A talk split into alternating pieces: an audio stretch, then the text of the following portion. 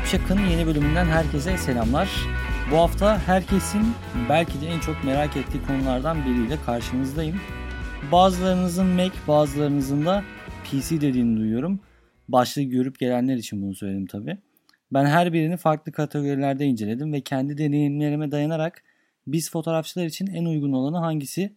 Sonunda sizin de kendi değerlendirmenize bıraktığım bir program oldu. O zaman şimdiden iyi dinlemeler diyorum. Fotoğraf düzenleme söz konusu olduğunda hem PC hem de Mac platformları çok güçlü ve son derece yetenekli olabilir. Ve her birinin kendi artıları ve eksileri listesi var. Bir platformu diğerine tercih etmek zor bir seçim olabilir çünkü dikkate alınması gereken çok sayıda farklı yön ve değişken var. Donanım, yazılım, işletim sistemi, maliyet, tasarım veya estetik, basitlik, kullanım kolaylığı, kararlılık, yükseltme seçenekleri, yeniden satış değeri, boyut ve ağırlık. Nihai seçimi yapmak için hem PC'lerde hem de Mac'lerde bakılabilecek faktörlerden bazıları bu saydıklarım. Ve onu daha da zorlaştıran şey aslında bu faktörlerden bazılarının çok farklı ağırlıkları taşıyabilmesi. Örneğin maliyet ve donanım genellikle satın alma kararlarını en çok etkileyen iki ana faktörlerden birisi. O zaman belirttiğim bu faktörlere bir göz atalım ve hangi platformun potansiyel olarak fotoğrafçılık ihtiyaçları için daha iyi bir seçim olduğuna hep birlikte karar verelim. Tabii ben şimdi başlamadan önce bir ön sözde bulunmak istiyorum hepinize. Yani yıllar önce ilk makinemden beri diyeyim bir PC kullanıcısıydım ve diğer platformlara hiç ilgi duymamıştım. Şimdiye kadar kullandığım hemen hemen her makineyi kendim yaptım ve sistemin tüm bileşenlerini seçme, kurma veya yükseltme özgürlüğüne sahip olduğum gerçeğini hep sevmişimdir. Bileşenleri bir araya getirdikten, makineyi çalıştırdıktan ve o ilk bip sesini ve BIOS ekranını gördükten sonra bana her şeyin doğru çalıştığını gösteren duyguyu hala severim. Yıllar içerisinde de özellikle PC ve Mac kullanma şansım oldukça fazla oldu. Windows 98'den beri bir PC kullanıcısı olduğum açık ve net ama bu zamana kadar çalıştığım her ajans veya şirkette çok da fazla Mac deneyimleme şansım oldu. Bunca yıldan sonra kişisel kullanım için ilk Apple bilgisayar satın alımım birkaç yıl önce 15 inç MacBook Pro aldığım zaman oldu. Her seferinde büyük bir monitörü olan bir bilgisayar almayı tabii ki daha çok istedim ama biliyorsunuz ülkenin şartları Mac almak için artık o kadar iyi değil. Sunumlar ve fotoğraf düzenlemeleri için satın aldım bu MacBook Pro'yu. Harika çalıştı ve açıkçası pişman da değilim. O zamandan beri iMac'i işlem sonrası dahil günlük görevler için aktif olarak da kullanıyorum hala. Kullanmaya çalışıyorum diyeyim. 10 yıl önce PC'ler ve Mac'ler hakkında konuşurken pratikte bir kavgaya girilebilseydi bugün işler gerçekten daha iyiye doğru değişmemiş gibi görünüyor olabilirdi. Bu konu yani ne zaman ortaya çıkarsa insanlar onu çok hızlı kaybediyor gibi gözüküyor. Yani belirli bir markaya olan sadakati, sevgiyi, bağlılığı, desteği anlayabiliyorum ama dürüst olmak gerekirse artık araç seçimi söz konusu olduğunda bunların hiçbiri benim için gerçekten önemli değil. Benim için neyin işe yaradığını seçer ve yoluma devam ederim. Bu nedenle her iki platforma da vurma veya inceleme yapma niyetim olmadığını açıklığa kavuşturmak istiyorum. Tıpkı belirli bir kamera veya lens markasına bağlılığım olmadığı gibi PC'lere veya Mac'lere de sıfır bağlılığım var. Geçmişimi ve bakış açımı daha iyi anlayabilmeniz için geçmiş deneyimimi bir nedenle ortaya koyuyorum. Tarafsız kalmak için elimden gelenin en iyisini yapacak olsam da bunun hala benim bakış açım ve deneyimim olduğunu ve sizinkinden çok farklı olabileceğini lütfen unutmayın. Kendi yollarımızda haklı olabiliriz. Sanırım buna nesnel öznellik diyebiliriz. Bu yüzden karşılaştırmalara geçmeden önce siz değerli dinleyicilerimden tartışmayı medeni tutmanızı rica ediyorum. Eğer benimle aynı fikirde olmadığınız bir noktaya sahipseniz lütfen düşüncelerinizi ve deneyimlerinizi bir şekilde bana belirtin. Şimdiden anlayışınız için teşekkür ediyorum. Hemen başlayalım o zaman. Belki size saçma gelecek. Gerçekten önemli noktalara dalmadan önce çoğumuzun gülünç bulacağı bir şey hakkında konuşmama izin verin. Kutudan çıkarma deneyimi. Geleneksel olarak PC'lerin ve PC bileşenlerin paketlerini açıp kutusundan çıkarılması asla heyecan verici olmadı. Çünkü bu hiçbir zaman üreticilerin odak noktası değil. Bilgisayar parçaları çirkin, kahverengi karton kutularda gönderiliyor ve tek kullanımlık plastik kaplı parçalar arasında düzgünce basılmış bir el kitabı bulduğunuzda şanslıysanız mutlu oluyorsunuz. Apple her zaman deneyimi sunmakla ilgiliydi ve ambalajla başlıyor bu iş. Bir Apple ürünü içeren olağanüstü kutu başlamak için çok güzel. Ardından içeriği kutudan çıkarmaya başladığınızda her şeyin sadece ürün açısından değil, aynı zamanda ambalaj açısından da tasarım açısından düşünüldüğünü fark edersiniz. Ve bu deneyim ister bir iPhone kılıfı, ister büyük bir iMac kutusu açıyor olun, her ürüne yansıtılıyor. Her şey güzel ve sıkı bir şekilde organize edilmiş ve koruyucu plastik gibi basit şeyler bile çok garip bir şekilde güzel gözüküyor. Basit, zarif, zekice ve kesinlikle de olağanüstü. Kutuyu açtığı andan itibaren heyecanı başlatma fikri Apple için o kadar büyük bir pazarlama başarısı oldu ki o zamandan beri herkes bunu kopyalamaya çalışıyor. Yani Apple ambalajı seksi göstermenin yolunu gerçekten açtı ve bugün pek çok başka ürün artık benzer şekilde güzel ve parlak kutulara, renkli kılavuzlara, özenle istiflenmiş kutu içeriğine ve basit ama zarif tasarıma sahip. Ve ne zaman böyle bir ambalaj görsek aklımıza gelen ilk şey kalite. Apple ürünleri aracılığıyla beynimize bilinçaltı bir mesaj yerleştirildi. Bu da bir ürünü güzel bir şekilde paketlendiğinde daha yüksek algılamamızı sağlıyor. Ambalajın ürün kalitesinin değerlendirilmesinde bu kadar önemli bir rol oynayacağını kim düşünebilirdi? Bu Apple için bir kazanç. Bu kategoride değerlendirilecek kazanan ismi Apple olarak belirliyorum. Donanım farklılıklarına girelim hemen. Yani artık ürünün kutudan çıkarılma sürecinden geçtiğimize göre gerçekten önemli olan bir şeyden bahsedelim. Çünkü bilgisayar donanımı. Hangi platformda daha iyi donanım var? Bakalım. Apple, IBM'in PowerPC işlemcilerinde çalışırken ikisi arasında önemli donanım farklılıkları olduğu iddia edilebilirdi. Ancak Apple Intel'e geçtiğinde bu farklılıklar hemen hemen ortadan kalktı gibi. Bugün hem PC'ler hem de Mac'ler benzer nesil ve işlem gücüne sahip Intel CPU'ları çalıştırabiliyor. PC mimarisi biraz daha esnek. Çünkü AMD CPU'ları da çalıştırma seçeneği var. Yani Apple ürünleri yalnızca Intel mikro mimarisine dayanıyor. Ancak AMD CPU'ları genellikle Intel CPU'lardan daha hızlı olmadığı için bu gerçekten bir avantaj değil. Yani günün sonunda ham güç açısından temelde donanım farkı yok. Hem PC'ler hem de Mac'ler eşit derecede yetenekli sistemlerdir. Bununla birlikte Mac'lerin bir dezavantajı var. Tek bir şirket tarafından üretilirken PC dünyası her boyutta on binlerce üreticiden oluşuyor. Aslında şunu da yeniden ifade etmeme izin verin. Apple gerçekten donanım bileşenleri üretmiyor. İhtiyaç duyduğu bileşenleri buluyor ve satın alıyor veya Mac'ler için özel olarak tasarlanmış bileşenler yapmak için belirli üreticilerle birlikte çalışıyor. Örneğin bir CPU, RAM, ekran kartı ve tüm bağlantıları barındıran anakart, eSATA bağlantı noktaları gibi belirli bileşenleri kaldırmak ve Apple'ın Thunderbolt gibi tescilli bağlantı noktalarını barındırmak için orijinal Intel özelliklerini değiştiren Apple mühendisleri tarafından tasarlanmıştır. Apple mühendisleri ayrıca donanım ve Mac işletim sistemi macOS için uygun hale getirmek amacıyla anakartlar için özel ürün yazılımı ya da yani BIOS diyebiliriz yazıyorlar.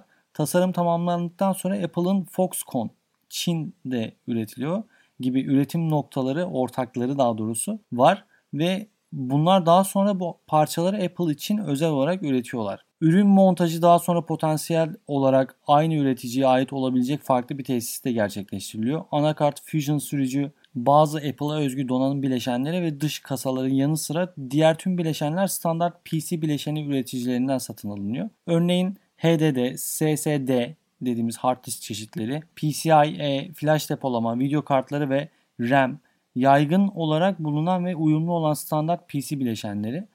Apple'ın Retina ekranlarına ve monitörlerine yerleştirdiği paneller bile PC pazarı için benzer bileşenler üreten Samsung gibi şirketler tarafından üretiliyor. Peki bu neden Mac'ler için bir dezavantaj? Olası zamanlama sorunları ve Ar-Ge kaynaklarına olan yoğun ihtiyaç nedeniyle bence. Yeni bir şey çıktığında PC dünyasında hemen kullanılabilir hale gelebiliyor. Tüm makineden ziyade belirli bileşenlere odaklanan şirketler sayesinde yeni bilgisayar parçaları ürün piyasaya sürüldükten hemen sonra piyasayı doldurabilir. Apple söz konusu olduğunda işler o kadar hızlı gerçekleşemiyor maalesef. Ürünün yeniden tasarımı, entegrasyonu, ürün yazılımı geliştirme ve testlerin tümü düzgün bir şekilde yürütülmesi zaman alan bir şey tahmin edersiniz ki. Örneğin Intel 9. nesil mikro mimarisini duyurduğunda aynı mimariye dayalı bir bilgisayar kurabilir veya satın alabilirsiniz. Apple'la her zaman yeni makineler duyurulana kadar beklemeniz gerekiyor maalesef. Donanım performans açısından son derece önemliyken akıcı, kararlı bir sistem için donanım ve yazılımın birleşmesi daha da önemli tabii. Yazılım bozuksa veya yetişemiyorsa donanım ne kadar iyi demektir. Çoğu insan için zamanlama kritik olmadığı için buna beraberlik diyebilirim ama ben PC'yi bu anlamda daha yararlı buluyorum. Bir diğer inceleyeceğim başlıkta yazılım farklılıkları, sürücü ve entegrasyonları diyelim. Apple'ın önemli bir avantajı, Apple ürünlerinin başarısında şüphesiz büyük bir rol oynamış olan mükemmel donanım ve yazılım entegrasyonu. Mac'ler genellikle bu nedenle PC'lerden daha kararlı olarak kabul ediliyor ve doğru da bu. Yalnızca birkaç donanım tedarikçisi ve bileşeniyle uğraşmanız gerektiğinde yazılım ve donanım entegrasyonunun kontrolünü ele almak çok daha kolay. Yani kısacası adanmış donanım her zaman kazanır. PC'lerle birkaç CPU üreticisi, farklı özellik setlerine sahip farklı modeller sunan düzinelerce anakart üreticisiyle uğraşıyorsunuz ve liste diğer tüm bileşenlerle uzayıp gidiyor. Ve bunların hepsi birbirleriyle güzelce konuşabiliyor olmalı ki anlaşabilirsiniz günün sonunda. Hepsini bir araya getirdikten sonra genellikle kararlılık sorunlarının temel nedeni olan yazılımla uğraşmak zorunda kalıyorsunuz. İşte buggy sürücüler, hatalı ürün yazılımı ve bazen uyumsuz donanım ortalama bir kullanıcı için uğraşmak oldukça sinir bozucu olabiliyor. Bu Mac'leri PC'lerden daha iyi yapar mı? Genel olarak evet. Ancak bir istisna var ve bu Microsoft. Zaten bildiğiniz gibi Microsoft Surface ve Surface Book dizüstü bilgisayar serileriyle donanım üretimine çok fazla kaynak ayırıyor. Kanımca bu hareketle Microsoft gelecekte potansiyel olarak doğrudan bir rakip olacak. Çünkü Microsoft donanım ve yazılım başarılı bir şekilde bir araya getirmek için tamamen aynı metodolojiyi izliyor. Tıpkı Apple gibi Microsoft da sürücülerini ve işletim sistemini titizlikle seçilmiş donanımla iyi çalışacak şekilde optimize ederek kaya gibi sağlam bir kararlılık sağlayabilir ve kesinlikle de işe yarıyor. Surface Pro da bugüne kadar üretilmiş en kararlı bilgisayarlardan birisidir bence. Bu bence Apple için daha fazla puan verebileceğim bir kategori olabilir. O yüzden bu kategoride Apple'a oyumu kullanmak istiyorum. İşletim sistemi farklılıklarına da değinelim hemen. Hazır işletim sistemleri ve entegrasyonlarından bahsetmişken PC'lerde Windows OS ve Linux ya da Unix ve hatta bu konuda macOS dahil olmak üzere herhangi bir işletim sistemini çalıştırma seçeneğine sahibiz. Mac'ler ise yerel olarak yalnızca macOS'yi çalıştıracak şekilde tasarlanmıştır. Windows'u macOS'la birlikte yükleyebilir ve Bootcamp'le belirli donanım bileşenlerini taklit edebilirsiniz. Ancak kararlılık ve destek orada olmayabilir. Yani kararlılık ve desteği aradığınızda orada bulamayabilirsiniz.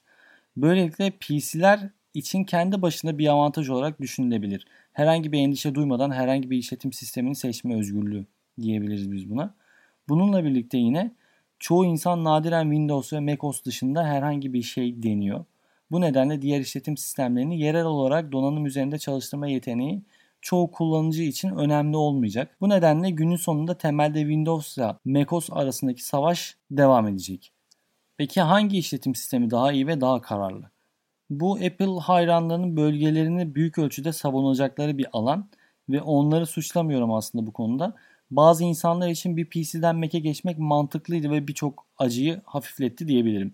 Sürücü ve kararlılık sorunuyla uğraşmak kesinlikle çok çabuk sinir bozucu ve yorucu olabilir ve aynı endişeleri bir Mac'te yaşamadığınızda kesinlikle Mac OS'nin daha iyi olduğunu izlenimini edinebiliriz. Ancak durum böyle değil tabii ki de.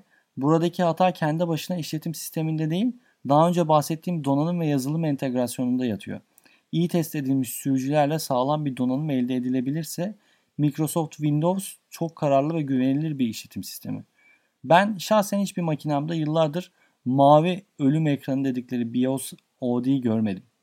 Ciddi donanım sorunlarınız veya kötü virüsleriniz yoksa, birazdan virüslerle ilgili bir tık daha fazla bilgi vermeyi düşünüyorum. Asla hata görmeyebilirsiniz Windows makinenizde. Özetle benim görüşüme göre işletim sistemlerinde ciddi farklılıklar yok. Hem Windows hem de macOS eşit derece güvenilirdir. Yani burada beraberlik, eşitlik veriyorum bu kategoride. Virüslere değinmiştim, virüslerden bahsedeceğim demiştim.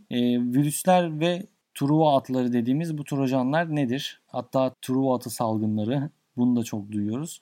Apple hayranları Apple makinelerinin çok daha az yazılım ve donanım istismarı sorunundan muzdarip olduğunu savunur. Bu konuda hemfikirim. Ve ana nedeni popülerlik. genel olarak toplam pazarın %15'inden daha az olan PC'den çok daha küçük bir pazar payına sahip olan Apple'la bilgisayar korsanları her zaman bol miktarda bulunan makineleri hedef alacaktır. Basitçe söylemek gerekirse aslında Mac'lere kıyasla hedeflenecek çok daha fazla PC var. Toplu saldırı ve hizmet reddi saldırıları için envanterdeki makine sayısı ne kadar fazlaysa o kadar iyidir. Doğal olarak hacme sahip oldukları için PC'ler daha iyi hedef olacaklardır. Ama bu hızla değişecek, değişiyor da Apple makinalarının ve cihazlarının yükselişiyle giderek daha fazla hacker Mac'lere hedefleyeceklerdir. Şimdilik bunun Apple için bir kazanç olduğunu söyleyebiliriz o zaman. Burada Apple daha güvenilir gözüküyor. Ve güvenilir demişken hemen güvenlik konusuna değinelim. Güvenlik bir işletim sisteminin diğerinden üstün olduğunu düşünmediğim başka bir alan. Her ikisi de yazılım yüklemek için yükseltilmiş ayrıcalıklar gerektiriyor. Hem indirilen dosyaların kolayca başlatılmasını engelliyor hem de işletim sistemi dosyaları değişikliklere karşı koruyor. Eskiden Apple hayranları Mac OS'nin daha istikrarlı Unix platformunun temel almasıyla övünebilirlerdi. Ancak bu argüman kişisel olarak benim için tartışmalı bir nokta. Unix ve Linux sistemlerini yoğun bir şekilde kullananlarınız olmuştur. Örneğin bu sunucu özelleştirilmiş bir Linux sunucusunda çalışıyor ve size Windows işletim sistemini aynı 7/24 kararlılık ve kullanılabilirlikle bir kurumsal ortamda çalıştırdığını söyleyebilirim. Ben buna da beraberlik diyorum o yüzden güvenlik konusuna. Tasarım ve estetik konusuna da girelim hemen. Hangisinin kazanacağını burada hepimiz biliyoruz. O yüzden burada çok fazla bir şey söylemek gereği duymayacağım. Apple güzel ürünler yapıyor ve ne yazık ki estetik açıdan bir Mac kadar hoş olan tek bir PC düşünemiyorum. En son ne zaman gerçekten güzel bir bilgisayar gördünüz diyeyim, yani kasası var bilmem nesi var. Dışarıda bazı hani kayırabileceğimiz tabii ki de PC'ler var ama hepsi o kadar elde sayılacak şekilde, yani elde sayabiliriz. Tüm çirkin kabloları ekliyorsunuz üzerine, güzel ve basit düşüncesi hızla yok oluyor o yüzden. PC üreticileri mümkün olan her tasarımı denediler ve sonuç ne yazık ki birbiri ardına çirkinlik oldu. Buraya dev bir Apple kazandı yazabiliriz. Hem ergonomi ve hem de kullanım kolaylığı açısından Apple'ın güçlü olduğu bir başka alanda burası. Basit bir tasarım fikri aynı zamanda hem donanım hem de yazılım bileşenlerinin navigasyonu ve kullanımı için de aynı şekilde geçerli. iMac'i kullandıktan sonra şunu söyleyebilirim. Apple'la karşılaştırıldığında PC dünyasında hiç kimse trackpad'in farkına varmadı. Aslında tüm PC trackpad'ler kötü bir şekilde emiyor. Bugüne kadar kullandığım her dizüstü bilgisayar izleme dörtgeni önemsizdi. En son en pahalı makinelerde bile kullanmak çok sinir bozucuydu. Ve IBM'in düğmeler arasına sıkışmış korkunç joystick'ini bile hatırlamak istemiyorum. Bu ne korkunç bir fikirdi. Navigasyonel ergonomiyi gerçekten takdir etmek için Magic Trackpad'i deneyin. Alışmak biraz zaman alır ancak bir kez alıştığınızda asla başka bir şey kullanmak istemeyeceksiniz. Ve bu izleme paneli deneyimi tüm Apple ürünlerine yansıtılıyor. Sadece çalışıyor yani. Çok iyi çalışıyor. Apple çoklu dokunma ve el hareketlerini icat etti işte. Bu yüzden neden bu kadar iyi olduklarını da merak etmiyorum ben. Kullanım kolaylığına gelince bu Apple'ın bir başka kalesi.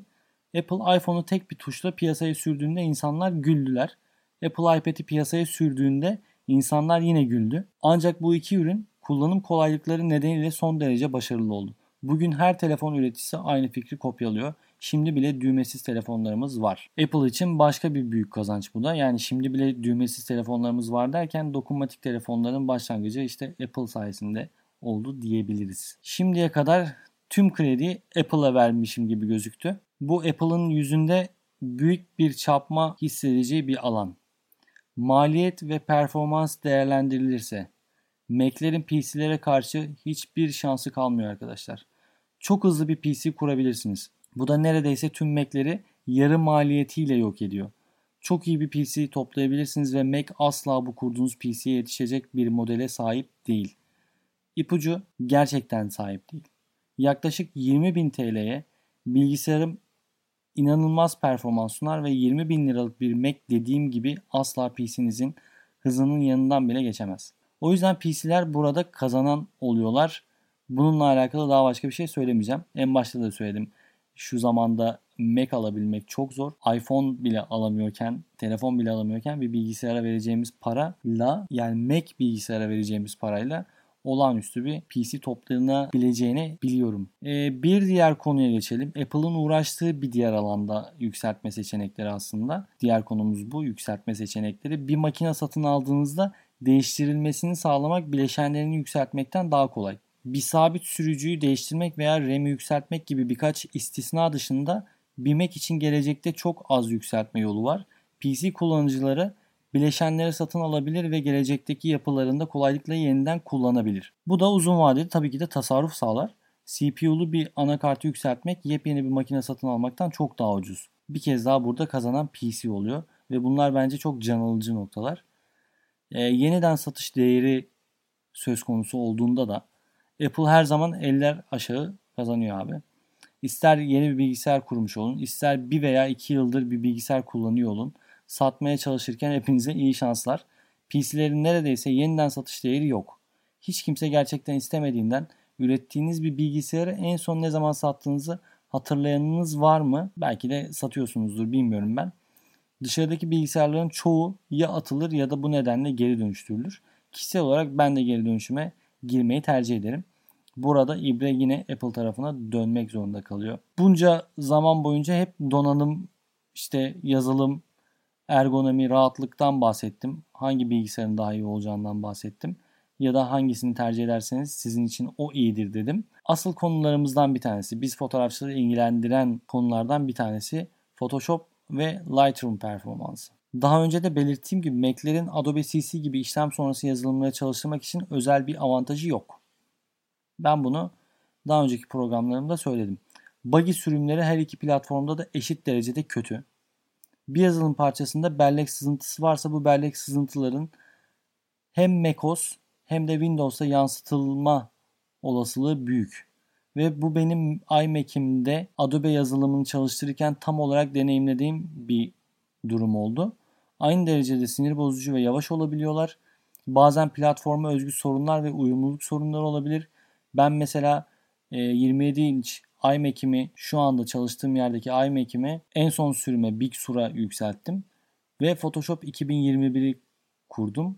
Photoshop 2021'de 20 tane görselden fazla görseli çalıştırdığımda donma ve kasmalara sebep oluyor. Hatta yeni RAW sürümünün de donma ve kasma yaptığını söyleyebilirim.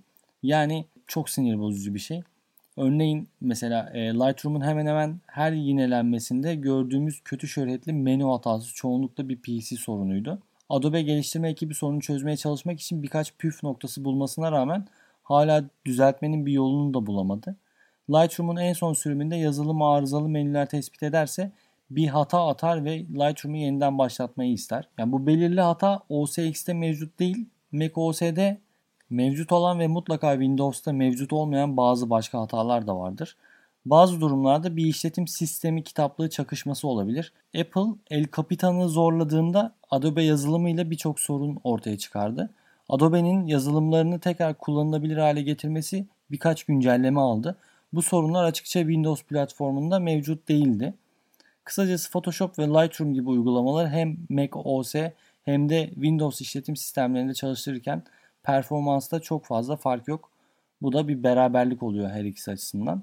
Aynı zamanda bununla birlikte şimdi hazır görsel bir şeye girmişken Apple Mac'ler için çok etkileyici yüksek çözünürlüklü ekranlar yayınlasa ve ekranlarını fotoğrafçılık dostu olarak sergilemek için epey bir pazarlama alanı sunsa da çoğu Apple monitörü doğru renk üretimi ve kalibrasyonu için en uygun seçenek değildir. Geçtiğimiz birkaç yıl içerisinde işler kesinlikle daha iyi hale gelse de Apple ekranlarını fotoğraf çalışmaları için az çok kabul edilebilir hale getirirken şirket IPS panellerini zorlamaya başladıktan sonra özellikle profesyonel monitörlerle karşılaştırıldığında hala biraz gecikiyorlar. Dolayısıyla her gün renklerle çalışıyorsanız ve mutlaka fotoğrafçı olduğunuz için renklerle çalışıyorsunuz ve en iyi doğruluğa ihtiyacınız varsa uygun şekilde donanım olarak kalibre edilebilen yüksek kaliteli bir monitöre yatırım yapmanız gerekir. Aslında fotoğrafçılık için renkleri daha iyi görebilmeniz açısından her koşulda iyi bir monitör almaya ihtiyacınız olacaktır. Yıllar boyunca mesela Apple işletim sistemi seviyesinde macOS üzerinde uygun 10 bit desteği sağlamayı reddetti ve bu da onları renk açısından kritik işler için kullanılamaz hale getirdi. PC'lerde Nvidia gibi ekran kartı üreticileri Nvidia Quadro serisi kartlar gibi doğru profesyonel seviye kartı satın aldığınız sürece yıllardır 10 bit destek sağlandı size. Yine de OSX El Capitan sürümünden başlayarak Apple sonunda 10 bit desteğini işletim sistemine entegre etti ve şimdi en son işletim sistemini çalıştıran her Mac sonunda 10 bitlik renk çıkışı sağlayabiliyor. Eskiden Mac için bu 10 bit desteği bir dezavantajdı ama şimdi berabere diyebiliriz. O yüzden monitör konusuna burayı bağlamak istedim ki hem monitör hem 10 bit desteği açısından şu anda Mac 10 bit desteği sağlıyor. Eskiden bu bir dezavantajdı ama şu anda sağladığı için hem monitör hem de 10 bit desteği açısından beraberlik diyorum. Ve hani özetle bu programda Mac ve PC'yi değerlendirirken yalnızca işte gördüğünüz gibi bazı faktörlere değindim.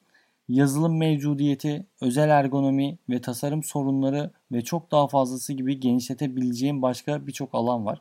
Ancak zaten çok şey ele aldığımız için bu tartışmayı, bu konuyu daha da genişletmenin bir değeri olup olmadığından da emin değilim. Günün sonunda bir sistem seçimi gerçekten önemli değil. Hem Mac'ler hem de PC'ler sonradan işleme dahil olmak üzere çeşitli kullanımlar için kullanılabilecek kadar iyidir. İddialarımı sağladım ve her birini tartıp sizin için hangisinin daha önemli olduğunu görebilirsiniz, duyabilirsiniz. Şahsen benim için özellikle şu an bir Mac kullanıcısı olarak PC tercih ettiğim platform olan ve olmaya devam edecek olan post processing için kullanımı daha mantıklı. Çok aşinayım.